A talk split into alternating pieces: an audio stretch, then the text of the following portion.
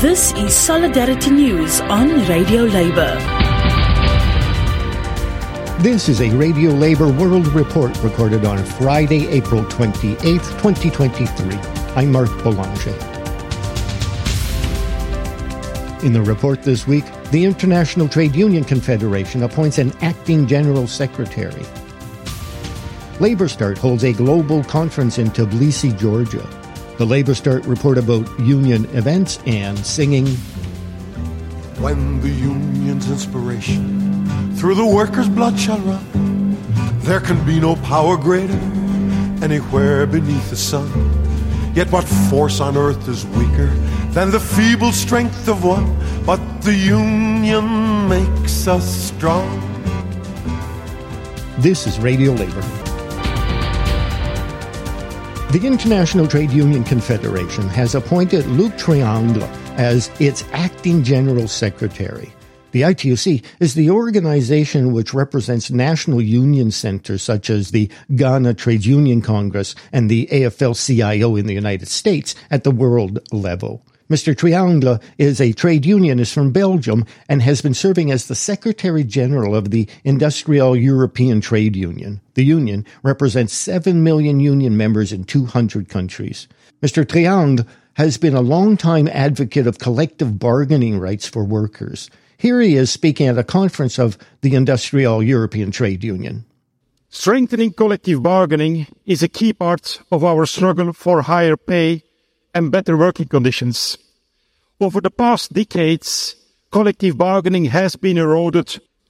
During the recent crisis, collective bargaining was, was consciously attacked, both by national governments as by European institutions. We all know to what this has led. It has led to an increase in individual contracts which leave workers unable to stand up for their rights. It also caused a rise in precarious work and in work poverty, and it fueled the rise in inequality as workers no longer have the collective force to ensure a fair share of wealth. Too often, debates in society about living standards overlook collective bargaining as a solution to increase wages and living standards. We want to demonstrate the positive impact of collective bargaining underpinned by strong trade unions in delivering a better life for workers.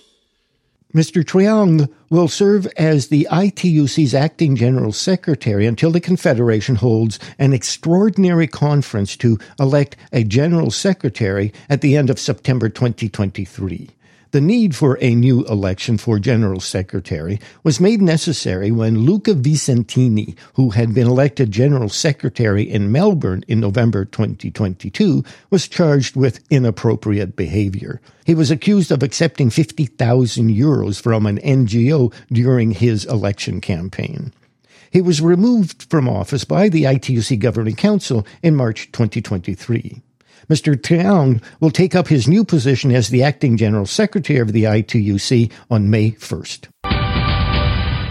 Labour Start, the international labour movement's news and campaigning service, is holding a global conference in Tbilisi, Georgia, starting April 28, 2023. Unionists, mainly rank and file unionists and union journalists, are attending the conference. I talked to Eric Lee about the conference. Eric is Labor Start's founding editor. I asked him who could attend the Labor Start conference. Who could attend is basically every trade unionist in the world is invited. And we've invited tens of thousands who run Labor Start's mailing lists in many languages. Who is coming is we had about 400 people registered from 78 countries, um, many of whom will be unable to attend because they were not given visas to attend uh, the conference in Georgia. Many of them are from Africa and South Asia. I should add, this has happened to us in previous conferences, including our last one in Toronto, where we really struggled to get people from those parts of the world uh, to come because of the visa situation. We are expecting between 150 and 200, but you never know. It could be more. What workshops are being organized at the conference? Right now, we're we're finalizing the the program. It's all very last minute, but we have about 20 workshops, and they cover a broad range of subjects, including uh, the struggle for trade union rights in Belarus with a delegation from Belarus, uh, labor solidarity with Ukraine. We have Ukrainian trade union leaders coming. Uh, Central Asia, 12 years after the, the uh, Zhanaozen massacre. We have uh, Organizing for Gender Equality. We have the struggle for democracy in, in Turkey, Georgia, and Israel. We have online campaigning and digital mobilization, and many, many more. Can you tell me about what some of the topics that these people will be addressing? They'll be talking about trade union internationalism and how we build global solidarity in support of, for example, trade unions in Ukraine or trade unions in Belarus or Iran or places where workers' rights are being violated. What organizations are helping to organize the conference? Conference is uh, organized by Labor Start itself, but we're being hosted by and we're in partnership with the Georgian Trade Union Confederation, the GTUC, which is the National Trade Union Center uh, here in Georgia. We're receiving support, financial support from the Friedrich Ebert Foundation, which is the uh, arm, an arm of the German Social Democratic Party, and also from the Solidarity Center, which is run by the AFL-CIO in the United States. What is the difference between the kind of conference that you're organizing at a conference say, held by a global union or the ITUC? Well, I mean, the first difference is those are official decision-making conferences they're obligated to hold with elected representatives as delegates. This conference is not a decision making body. Anyone can attend. Uh, there are no votes taken on anything. We're not obligated to hold it. You know, if you go to a global union conference of teachers, the only people you meet are teachers. If you go to a global union conference of transport workers, it's only transport workers. This conference will have everyone, every worker represented, every sector of the economy represented. So it's quite different from those events. But the ITUC has workers from all across the world in all sectors. That's right. But the ITUC is not a, a traditional trade union conference in that ordinary unions don't send delegates. Delegates are sent by national trade union centers, which are unions of unions. Delegates who go usually are quite several levels removed from the actual workers on the shop floor, in offices. They're usually from national centers, which are quite different from actual unions. So they're, um, yes, they represent all sectors of the economy, but they often, ordinary workers won't be there. Rank and file people, shop stewards, local branch officers will never see an ITUC convention in their lives. So those are the kind of people that are going to be attending uh, the Labor Start conference. The whole range. We, we have always from ordinary rank and file workers, including, by the way, pensioners who show up and participate, up, up to general secretaries and presidents of national and global unions. We get the whole run the whole gamut. When was the last conference? The last conference was held in Toronto in 2016, seven years ago, which is which is a long time ago. It's terrible we haven't had one since. Why haven't you had one since? I could say COVID, but COVID only hit us in 2020. We we thought and attempted to have conferences before that. In fact, the conference we would have held after Toronto was going to be in Hong Kong. We were invited by the Hong Kong Confederation of Trade Unions to have a conference there they no longer exist. They've been dissolved by the Chinese state. So we, we missed an opportunity while there were still free trade unions in Hong Kong to have a conference there. Do you have any idea where the next conference might be held? I don't know where we'll have the next conference. I have um, I have dreams. I dream that we will one day hold a conference in Kiev, in, in, in Ukraine that's liberated from Russian aggression, or a conference, for example, in Israel and Palestine, co-hosted by the two union federations. Those would be nice. Tell me about Labor Start. What does it do? When did it start? Labor Start is the news and campaigning platform of the international trade union movement. It's been around for 25 years. We're celebrating our birthday today. Mark, you were there at the very beginning with all of us when it all kicked off, and you and I were very young men at the time. Uh, we run news stories, hundreds of them, every every week about the labor movement, and we run campaigns for trade unions. Tell us about the campaigns. How does that work? The campaigns, we're a little different from other campaigning organizations. We're part of the labor movement. Unions come to us when they have a problem and we help. Our latest campaign is in support of workers here in Georgia who are couriers. They've been on strike for three months. We're giving them support by mobilizing people, raising awareness of what they do, and, and getting thousands of messages sent to the employer. So the campaign consists of getting people to send messages to the employer. Do you have any examples of how effective that has been?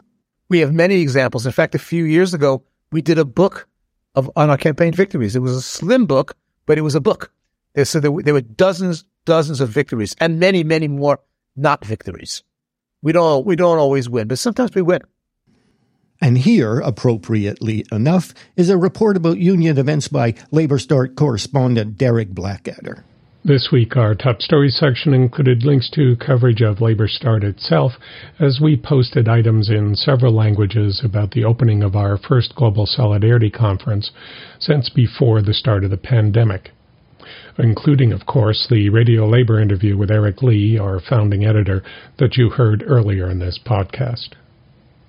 Other top stories on our site today include the global labor movement's reaction to the conflict in Sudan, renewed protests by oil workers in Kazakhstan, progress and the lack thereof in improving workplace safety for garment workers in Bangladesh on the 10th anniversary of the Rana Plaza disaster, and, of course, statements from unions around the world in the run up to today, International Workers' Memorial Day. We also covered labor stories from India, where platform workers might soon see legislated improvements to their working conditions, and from the United Kingdom, where a court case is moving forward that may see Kenyan tea plantation workers compensated for workplace injuries by the Scottish company that owns many of the farms on which they work. This week, our Working Women news page carried news of how the UK's Tory government is planning to eliminate hundreds of residual European Union legislation, including many laws and regulations that provide for workplace gender equality. We also covered the progress being made on pay equity in New Zealand and some bizarrely cheering news from Syria, where despite the civil war and the broader political situation, women workers are making gains. Stories appearing on our health and safety page in Newswire this week included similar struggles against hazardous workplace substances as unions in Australia push for a ban on silica and European labour pushes for the total elimination of asbestos as it remains the leading cause of occupational disease there with 90,000 workers dying from exposure to it each year. Our current photo of the week is a shot of BHM members on the march through Reykjavik earlier this month as wage strikes continue around the world. Labour Start hosts online solidarity actions at the requests of unions around the globe. This week, we'd like to highlight two new urgent appeals for online solidarity with trade union activists in Belarus and in Georgia. If you can spare just a few seconds, you can do your part in these struggles by sending a solidarity message. Look for details of these and other campaigns on our site. This is Derek Blackadder from Labour Start, reporting for Radio Labour. Now, given that we are headed into a global campaign for a new ITUC General Secretary, we should remember our commitment to solidarity. Here is the American folk singer Joe Glazer. When the union's inspiration through the workers' blood shall run, there can be no power greater anywhere beneath the sun. Yet what force on earth is weaker than the feeble strength of one? But the union makes us strong. Solidarity forever. Solidarity forever.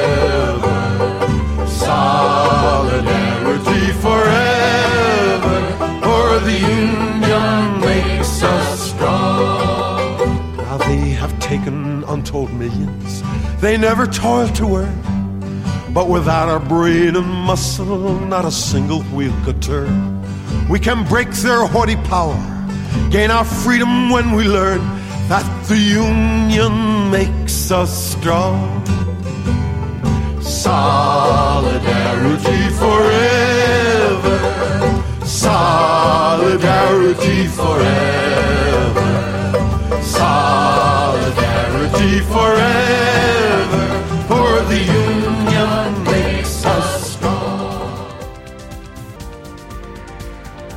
And that's it. Labor news you can use. Thank you for listening. And remember, it is all about global solidarity.